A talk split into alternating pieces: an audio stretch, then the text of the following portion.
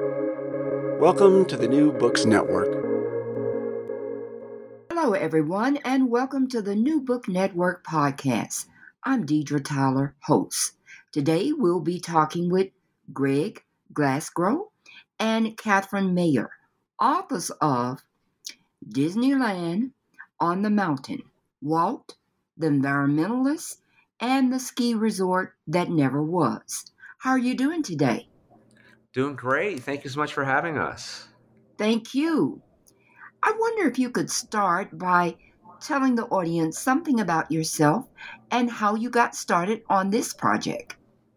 Yeah, sure. So we are a married couple. We live in Parker, Colorado, just a little bit south of Denver and we both are longtime writers and journalists. We both write for our day jobs, and we both do a lot of freelance writing as well. We weren't really looking to write a book, but this topic sort of found us, and we thought it was very interesting. We are sort of longtime Disney history fans. And we had been on a trip in 2018 to the Walt Disney Family Museum in San Francisco and there's a giant timeline there of Walt Disney's life. And that timeline included the fact that he had tried in the 60s to build a ski resort in California, which was interesting enough to us. But then the timeline also mentioned that Walt's partner on this project was a guy named Willie Schaeffler, who we knew of because Willie Schaeffler was a Colorado skier. At the time, he was the head ski coach at the University of Denver and we actually met working at the University of Denver. Kathryn graduated from there. So that really perked our interest in this whole thing. And we started doing research and discovered this whole story of how Disney tried to build a ski resort in Mineral King, California in the 1960s and 70s. And then a big battle with environmentalists ensued, and even a Supreme Court case, and really um, ultimately ensured the project wouldn't happen. Now, you start the book with the date of September 19, 1966. Tell us why that date was so significant. Sure. It was the day of a big press conference in Mineral King, California, which is the site of this where Disney was planning to build this ski resort and year round destination.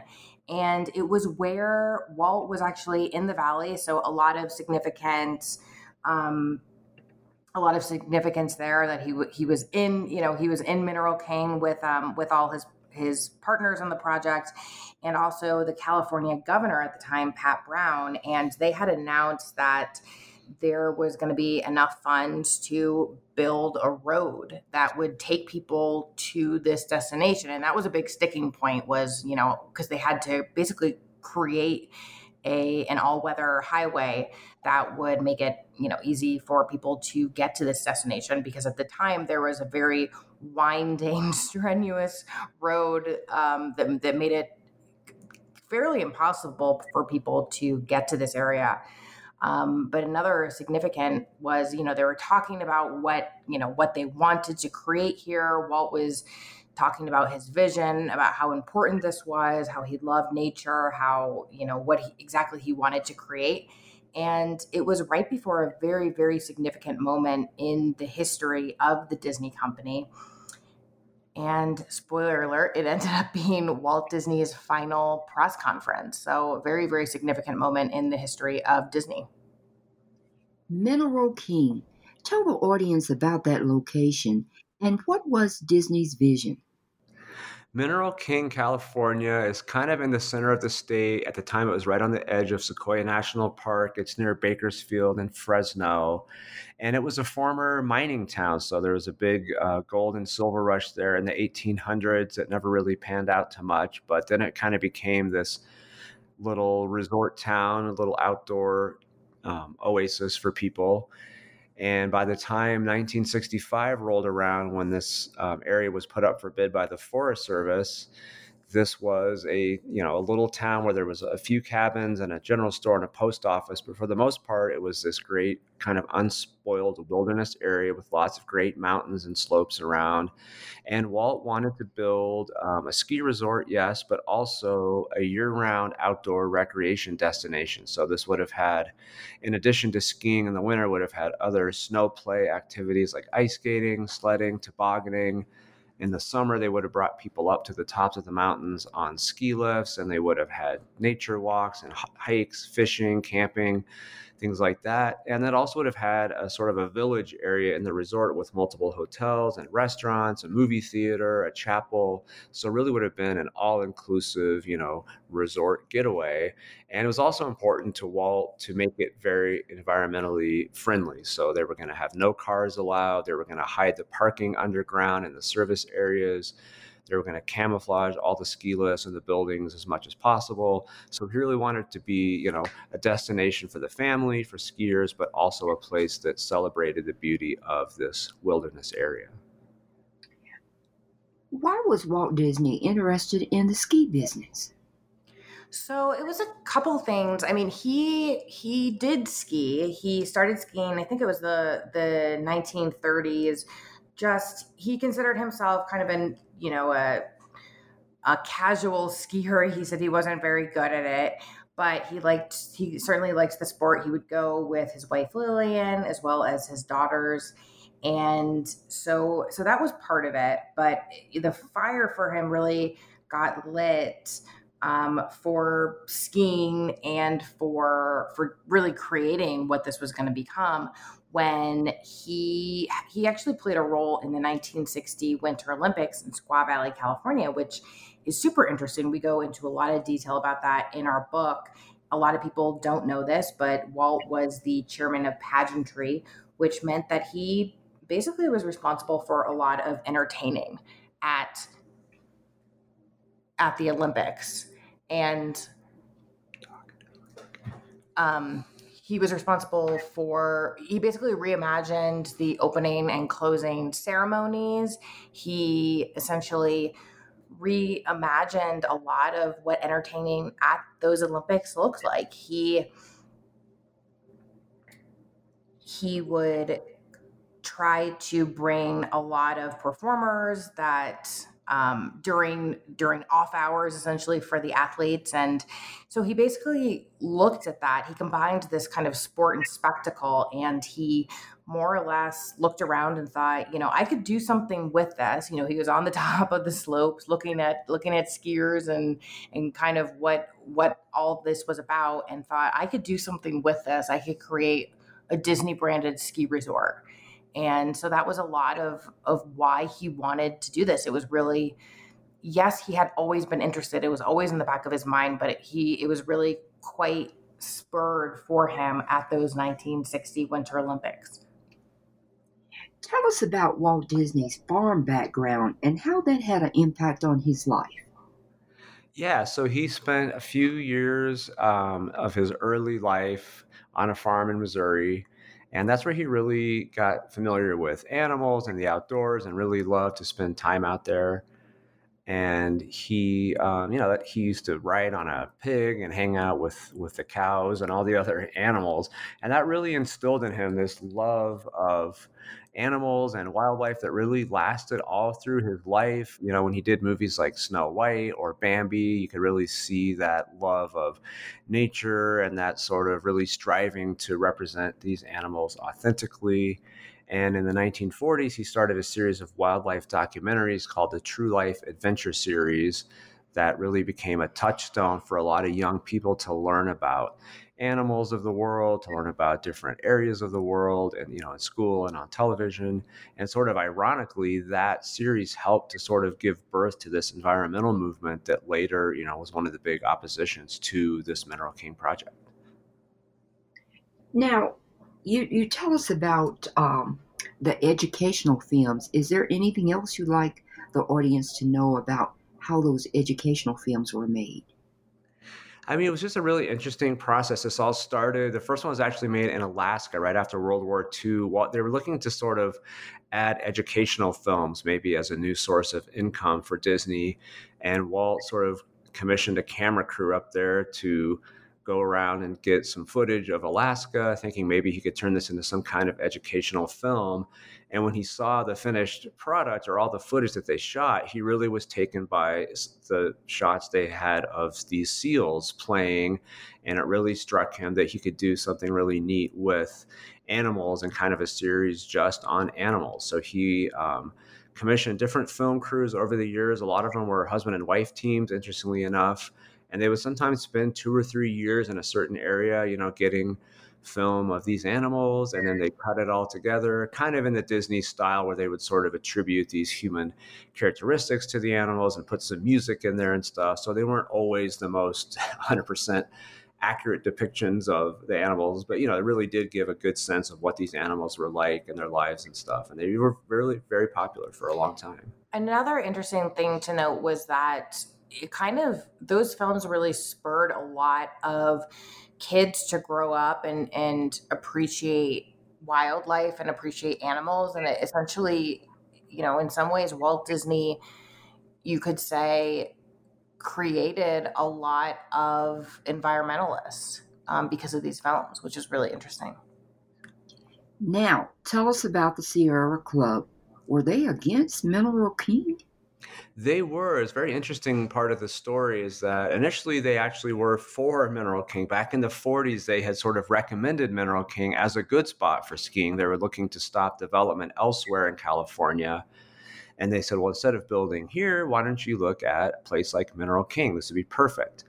But then, you know, 20 years later, when this land actually came up for bid from the Forest Service, the Sierra Club actually at that point had changed a lot, had become a lot more of a conservation organization, an activist organization. And a lot of the young members at that point were very opposed to a big development like this on this kind of pristine piece of land that they described as a jumping off point for nature and they really started to mobilize against this resort and they spent a lot of time in the mid 60s you know fighting this this project through letter writing campaigns and hike-in protests and a lot of different different things that they tried to to stop it. Imagineers. There were lots of um, people who were imagineers. Tell us how they played a role with walt disney you know, they, a lot of them really just created the vision that Walt really wanted. He was very particular, of course, about what he wanted that made him, you know, extremely, extremely special and extremely motivated. He he always kind of had significant ideas for for what um, for what he wanted, but they basically created a lot of these amazing concepts. They they helped, especially with the parks and these experiential things that that Walt was trying to develop a lot from the from Disneyland and and what kind of attractions and and rides were were in the park to Mineral King as well. There was we talk quite a bit about uh, one Imagineer in our book in particular named Marc Davis who started to create Walt's vision for this entertainment that he wanted at this Mineral King Resort, which was a band of audio animatronic bears that were going to sing and perform for for guests. And you know, even though he, Walt did want to create something that was really about appreciating the area around around them. You know, he wanted guests to come in to the area, understand the animals, take a look around, go on these wilderness walks and talks and, and things like that. He did think about creating some entertainment to, you know, to have that kind of touch of Disney magic. And he turned to Marc Davis, who is a favorite Imagineer of, of Walt's, who started to create this this bear entertainment attraction. And for Disney Parks fans, they will probably recognize this concept as the Country Bear Jamboree that was first originally planned for this Mineral King resort. 1964, the World's Fair in Disney. Tell us about the GE exhibit. The GE exhibit that they put together was I'm trying to remember which one it was. Carousel now, of that Progress, you mention it, think, right? that's right. The Carousel of Progress. They did a few different um, exhibits for that World's Fair. Uh, yeah, so the Carousel of Progress was something they put together for General Electric that kind of showed the history of electricity in the home, and that, of course, is also in the parks now as well as a Carousel of Progress. And that was just one of a few different attractions that Disney created for that World's Fair. It was a big kind of moment for them to test out and experiment with and invent new technologies and things like that. And they were really sort of working with other people's money in the sense that, you know, these companies like GE and Ford and even the state of Illinois was funding a lot of these projects. And it was a great place for Disney to try out things. And, you know, yeah, in addition to the GE exhibit that became Carousel of Progress, they did another exhibit for Pepsi that actually became um, It's a Small World, which is interesting. And even did an exhibit for Ford, the Ford Skyway, that later found its way into um, what what eventually became the People Mover. So they that was really a big place for them to test out a lot of their great new technologies in the 60s. Mary Poppins. Tell us about the significance of how this uh, story led to greater things. Well, the Disney company, interestingly enough, was struggling financially um, for for a little while in the late 1950s, early 1960s. Even though Disneyland had just opened in 1955 and was a major success, the studio was having was having some issues. Sleeping Beauty, for instance, they spent millions of dollars but it was a box office failure for them and they were basically trying to think about where what direction they wanted to to go in. There was talks about shutting down the animation arm altogether which is so hard to imagine obviously disney without its animation department and, and not having some of these remarkable films that we have today. But they were basically trying to um, you know, figure out what what they could do. They were obviously spending quite a lot of money, and yes, some of them were successful, but others were not. And then they landed in the mid 1960s on Mary Poppins. This was something that Walt again, you know, wanted. Um, really, really wanted, and he kind of had this idea of combining a live action and animation. It was it was kind of a new a new thing for them. A lot of people at Disney weren't again exactly sure what Walt was envisioning, but he was really adamant about it. And it became a huge success for the Disney company and really, really turned things around. So it was it was extremely important to to the company at that time because it also gave them enough funds to help make some of their other you know dreams come true and of course that included this mineral king project and it also helped to give them enough funds and confidence as well for the Florida project which they also started to to think about in the 1960s as well. Of course, that later became Walt Disney World, which opened in 1971. Now, Walt Disney, Disney started losing weight and he gets sick. Tell us what happened. He, yeah, he had been he had an old polo injury in his neck that had been bothering him for years and years. And he also was a heavy smoker. So he was going in to actually get surgery to correct sort of this issue with his neck to release some pressure on the nerves and things. And then when they went in to do kind of the pre surgical workup, they realized that he had a big spot about the size of a walnut on his lungs. And unfortunately, was diagnosed with lung cancer. He um, had one lung removed and sort of rallied for a bit, but not long after that. And this was all happening right after this 1966 press conference that we start the book with. And unfortunately, right after that, he passed away in December of 1966 from lung cancer. And it was really a big, you know, pivotal point for the company, of course, and a pivotal moment for this Mineral King project. There were some in the company that weren't sure if it was worth carrying on with this dream and there were others that really wanted to make it happen for Walt. So it really you know really sort of changed in some ways the course of the the project although they really did carry on with it for a number of years afterward.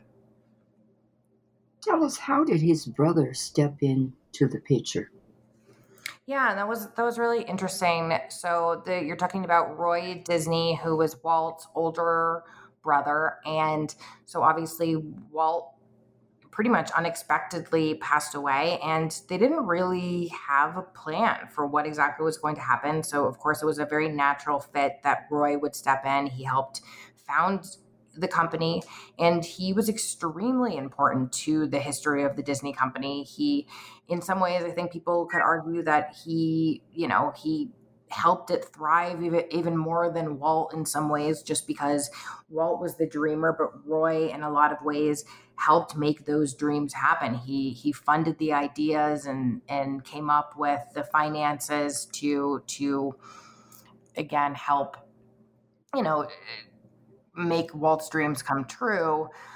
But he also didn't, Roy did not like to be at the center of attention. He liked being behind the scenes. You know, Walt, by contrast, was a very gregarious, fun guy that that was great in front of people. Roy preferred the arrangement of being behind the scenes, but he had to step in when Walt when Walt passed away, and and he did a he did a fantastic job because he he basically ensured that things would continue to happen, including the Florida project. Um, he ensured that that was funded that that happened because Walt really wanted it to happen, and he also tried to ensure that this Mineral King project would happen. In fact, the day after Walt passed away, one of the first things that Roy did was send out a statement to Disney employees, but he also sent it out as a press release to so the world could see. And he said, "This is a tremendous loss. You know, of course, we're all extremely upset, but I will make sure that what Walt wanted will continue to happen. And he called out two of those things. He called out both those things I mentioned. He called out Mineral King and he called out the Florida Project because he wanted to ensure that those things would happen because they were extremely important to to Walt. Now, how is the debate changing with the Sierra Club and politics in the 60s? What was going on? So yeah, as we mentioned earlier, the Sierra Club, you know, they really started out as just sort of a almost an environmental appreciation organization that would organize trips into the mountains, and it was just for sort of hobbyist hikers and even rock climbers and things like that. But you know, the '60s, as we know, was a time of you know up, upheaval in every area of life. So there was a civil rights movement, the women's rights movement, anti-war movement, and environmentalism was really growing right alongside that. I mean, there was a lot of problems at that time with pollution, with things getting really bad. From that point of view, concerns about overpopulation, concerns about overdevelopment. And the Sierra Club by the mid 60s had really become you know, sort of an advocacy organization. They did work closely with some politicians and some lawmakers, and they had a lot of good relationships with some of the leaders in California and other states. And they were really, in case of something like Mineral King, they were really involved in trying to stop that. And they tried to stop development in other parts of the country as well. So it really was an interesting time for that movement. The first Earth Day happened in 1970 to kind of give you an idea of where you know everything was at that time and that was spurred by a couple of kind of high profile pollution problems a river catching fire in ohio and an oil spill off the coast of california. Um, so yeah they were just really becoming this advocacy group that they continue to be today and mineral king was kind of one of the first big cases that they took on or the first big projects that they opposed and because disney was involved it got a lot of publicity at the time and really kind of helped to give their cause a lot more visibility. Now let's look at some of the people who were very interesting in telling this story. You talk about the Interior Secretary of Interior Udall and Mineral uh, Falls. So tell us about what was his role. So yeah, he was the Secretary of Interior. So he oversaw. It was kind of interesting because you kind of have these two factions of the federal government working at odds in some ways. You have the National Forest Service, which is sort of tasked with finding ways to make money out of the forest, you know, whether it's logging or other development and things like that. They're there to sort of make sure that the forests, you know, remain beautiful for people, but also can generate some income. And they're the ones that put this Mineral King area up for bid and Disney was the company that won that bid. The Park Service, on the other hand, which is what Stewart Udall oversaw as Secretary of the Interior, was really there to, you know, keep the parks beautiful, the national parks very pristine and protected as much as possible. So the big sticking point for Stewart Udall, who had worked under President Kennedy and was really this kind of tenacious guy in the government, was really well known for his environmental views. And he was, Kathryn had mentioned that road that was going to be built through Sequoia National Park to get to this development. So he was extremely opposed to that road. And really, the whole development kind of hinged on this road. Kathryn mentioned there's this kind of primitive, winding road into the area, and there's no way that that would have been able to handle the kind of traffic they were talking about. So that really the only route for a highway would have gone through the park, would have potentially endangered a lot of giant sequoia trees and things like that. So Stewart Udall really dug his heels in and said, you know, I don't want this going through the park. I want you to explore other options. I want you to look at a monorail. I want you to look at a railway and really do a lot of other work before we even think about a highway. So his resistance really held this project up for a while, even before the legal battle started with the Sierra Club for about a year. Stewart Udall kind of single handedly um, made this resort sort of in limbo and not able to get started another person, Jean Koch, and her summer homes and how she wrote those letters. Tell us that story. Yeah, she was she was super she was just an incredible person. She lived in Mineral King for part of the year. So even though this was an area that you know wasn't really super developed it was not untouched um, it certainly you know it had a number of of, of cabins, um, about 60, 67 cabins, I think, that people would live there for part of the year. And it also had a post office and things like that. But Jean Koch was one of the people who had that cabin, and and it was in you know she had purchased it in the 1950s with her husband. It's still in their family today, by the way. Um, but it was extremely you know this was her oasis. She she loved it. Her family loved it. She had spent her she grew up essentially with mineral king because her, her family also had um, had vacation there all the time. But so obviously the mineral king cabin owners like Jean did not want this to be built because they did not know exactly what was going to happen to their cabin. They more or less you know assumed that their cabins would be destroyed to make room for this resort. And even if it wasn't, there would, of course, it would not be the same. There would be whirling machinery all around it, there would be thousands of people there.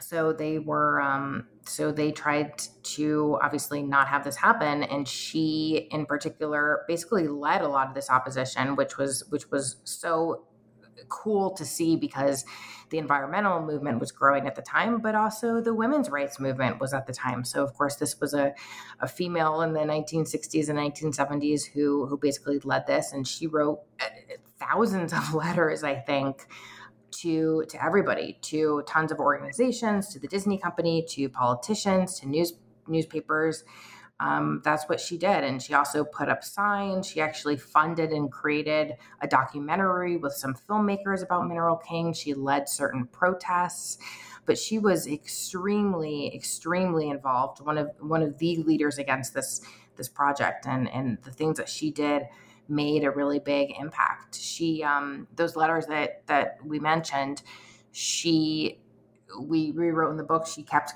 carbon copies of all the letters she she had had wrote. And she she saved those for years and years. We're obviously talking about you know over 50 years ago but she saved them and later donated them to the university of southern california. So we actually got to read a ton of her letters because we went to that archive to to see it. But yeah an incredible person that that really made a really big impact on that that opposition New York resident Hazel Henderson. Tell us about how she connected with the story. She, yeah, she was a, a, you know, sort of, as Kathryn mentioned, this group of women in the 60s that were really involved in environmental movements. And she kind of helped start the clean air. the clean air society or something like that. We don't have it right in front of us. But yeah, she was one of many women that were involved at the time helping to create these this environmental consciousness and really helping to drive the environmental movement forward that women played a large role in that in the 60s yeah and she was new york based and what was interesting uh, with her is that she would go on these walks with her daughter and i think that that was a big reason too for for a lot of women at the time is they they thought you know we don't want this you know some of these bad conditions to affect our kids and the next generation so I think that was a, a real big catalyst for quite a lot of a lot of um, women. She would hand out flyers, um, educating people, talking about some of these movements and the importance of you know no pollution, clean air, and you know others would with clean water and things like that. And she would hand out flyers when she was walking her infant daughter actually through the streets of New York in the park. So very very interesting. A lot of grassroots movement, which was really cool too. Another person McCloskey. How did he fit into this story? Yeah, Michael McCloskey was the head of the Sierra Club at the time that all this was happening. And we were lucky he's still around. We were able to connect with him, kind of one of our primary sources on this. So we interviewed him several times for this book, and he had great memories of this. But he was a long time environmentalist. He was he came into the Sierra Club in this in the early 60s, moved to California, and I think 65 after sort of working for the club in the Northeast and he eventually became the head of the club in the late 60s and it was sort of him that decided to try a legal avenue to stop this development. So he was really opposed to this from the beginning. He even at one point before walt disney won the bid to develop there when there were six different bidders um, that all submitted their bids at the same time in the summer of 65 michael mccloskey went out and actually reviewed the bids in California went and like looked at all the different plans and things like that just to kind of give his input on the one he thought would have the least environmental impact. And then later on, um, the Sierra Club was right in the heart of San Francisco, their headquarters, and they were near a law office that had been sort of designed as a nonprofit to help environmental organizations. And he went to them and just said, Hey, do you think we have any avenue to fight the um, this Disney project in court. And he got a couple of those lawyers to look into it. And they said, yeah, we think there actually are some laws that they're violating, some things you could fight on. So McCloskey kind of led the charge to bring this fight into the courtroom. And that's what actually ended up going all the way to the Supreme Court. William Douglas. William Douglas was a Supreme Court justice, actually former Sierra Club member. So he had been on the court for a long time he was well known for his environmental views, and he had actually led some protests and things like that decades earlier. But by the time this case came around, he had actually given up his membership in the Sierra Club altogether because he had a feeling the way the winds were blowing that there was going to be a big environmental case like Mineral King that would land in front of the Supreme Court. And he really wanted to be able to weigh in on it. So when this case eventually made its way to the Supreme Court, Douglas was one of the justices who heard it. And although the case actually went in favor of the resort, in favor of the government, in favor of Disney, Douglas wrote a very kind of famous dissent in this case that became really a touchstone for environmental law in the years to come, sort of arguing that, you know, areas like Mineral King, in a sense, have the right to be their own plaintiff in a case like this, that they could be, you know, protected in court purely because of their aesthetic beauty, not because an individual shows some kind of a financial or personal interest in it. So that really became sort of a guiding light going forward. And he had a really big role in the history of environmental law through this case. Christopher Stone, what was his role? Christopher Stone was a law professor actually at the University of Southern California. And he wrote, a, a, sort of in the same vein as Douglas, he wrote a famous essay called Do Trees Have Standing? And he wrote it sort of about the Mineral King case and this other idea about standing. So, one of the big concepts in this whole court case around Mineral King is does the Sierra Club have sort of the legal standing or the legal right to bring this case? You know, is it sort of the historically for a lawsuit like this, you would have to show how you personally were going to be damaged by this. This is going to damage your financial interest somehow. This is going to damage your personal, you know, enjoyment of something. These kinds of things. But the Sierra Club very deliberately didn't file their suit in that way. They filed their suit purely on protecting this aesthetically beautiful area.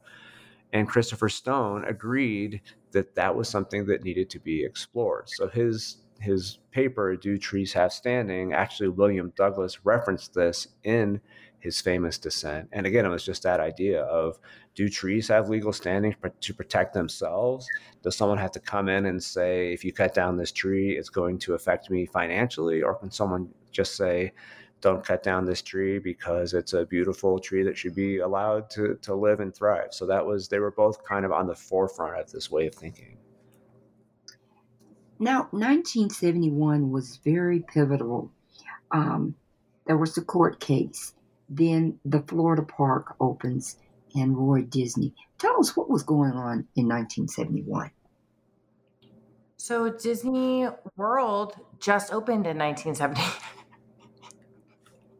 in 1971 and um, so you know that was a really big big moment for for the company history um, and also there was a ton of movement at the time with this mineral king case it was there was um, the Sierra Club had filed some of their some of their lawsuits against the project, and in that's when it went to the Supreme Court. And so obviously it was it was a weird time for Disney because it was you know they were celebrating this this major accomplishment in the fact that uh, Walt Disney World opened, and Roy, by the way, made it a, a, point. It was originally going to be called Disney World, but he really was really wanted it to celebrate Walt. So he then started. Uh, he then made the move to to name it Walt Disney World instead. And so there was this big celebration, of course, that that Walt Disney World had opened, but then there was also kind of a sadness because they were not sure what was going to happen with this Mineral King project. And the case eventually went to the Supreme Court in 1971, and the Sierra Club had sued the U.S. government. It's important to note they sued the U.S. government to to not have this development happen and not the Disney company. They made it a point of saying they didn't want to sue the Disney company because the government were the ones who put this area up for for bid and allowed it to be developed. And disney was you know disney was a beloved company at that point. They didn't want the optics of saying you know we're going to sue this, this company and we're going to sue mickey mouse. We're going to sue this um, you know this company that a lot of people really loved. So so they decided to keep them out of it. But of course the optics for the disney company didn't look great. They they kind of they were a little quiet about the situation. They didn't necessarily want to um, to you know keep defending um, you know kind of bring bring their names into this lawsuit. So they, they kept quiet kind of for the most part during that time. Later they were not as quiet about it, but but of course it wasn't looking it wasn't looking great. And it was so it was it was a weird time because again there was there was quite the celebration because of Walt Disney World, but their things weren't looking great as far as the this mineral king project. So uh, very interesting time for them. Tell us about Mineral King today. Mineral King today is essentially the same as as it was during that time. It is um you know at that moment in time in the 1960s 1970s it was on the edge of Sequoia National Park. The the main difference today is it is now a part of Sequoia National Park. That's you know that's kind of how the story ends, but there's there's um, there's certainly a lot more that, that goes into it that that people will will read about in the book and, and even a lot more that happened even after it was put in the park. But you know those cabins are still there. Um, Jean Koch who we talked about a little bit ago her she unfortunately just passed away actually. She was um, this year she just passed away. She was 100 years old so she had a great long life but but that cabin is still in her family. And so a lot of those cabins they're still there. They're just passed down from generation to generation. So and those cabins are still there. People are still enjoying the area. They're hiking it and camping and things like that but there's no um, you know there's no disney resort there. So that's the that's the big change. The other the other thing of note is that that road that we talk about it was it was never built. So it is kind of a big pain to to get there because it's not accessible for for much of the year because that that road is closed because it's dangerous and and things like that. Now what is the overall message you want to leave the reader with once they finish your book I mean, really, we approach this as journalists, as trying to be as objective as possible. I mean, I think what we want people to walk away with is just what a complex story this is. I think you might go into it thinking, you know, there's a bad guy, there's a good guy, there's a hero, there's a villain, but we kind of want people to just walk away with what a complex situation this was, kind of how pure the motives were on both sides of this, and just how situations like this can really have multiple sides. In addition, just sort of what a big moment this was in kind of environmental history, Disney history, even US history. So, you know, the idea was again just to kind of tell this really big story with a lot of implications and let people sort of make up their own minds about, you know, should this have been developed, should it not have been developed, and, and that sort of thing. Well, I've taken up enough of your time. Can you tell us the next project you'll be working on? We are working on another project right now. We can't really reveal exactly what it's about yet. It's definitely also in this kind of pop culture history vein, may even have a, a slight Disney tie. Um, but that's kind of all we can say about it right now. But I did, did want to mention that people can go to DisneylandOnTheMountain.com to learn more about this book and to figure out where to buy it. And to they could even message us on there and let us know what they think of the book and what they think about you know sort of their opinion of what should have happened. Yeah, we'd absolutely love to hear from anyone who who reads it because we do tell both sides, like we mentioned. So we're we're kind of hoping that you know people it spurs a conversation. Um, even though it you know even though it was many years ago we're we're so curious about you know what people think. Was it was it right that it was built or was not built or do they wish it was built? So well, please contact us yeah.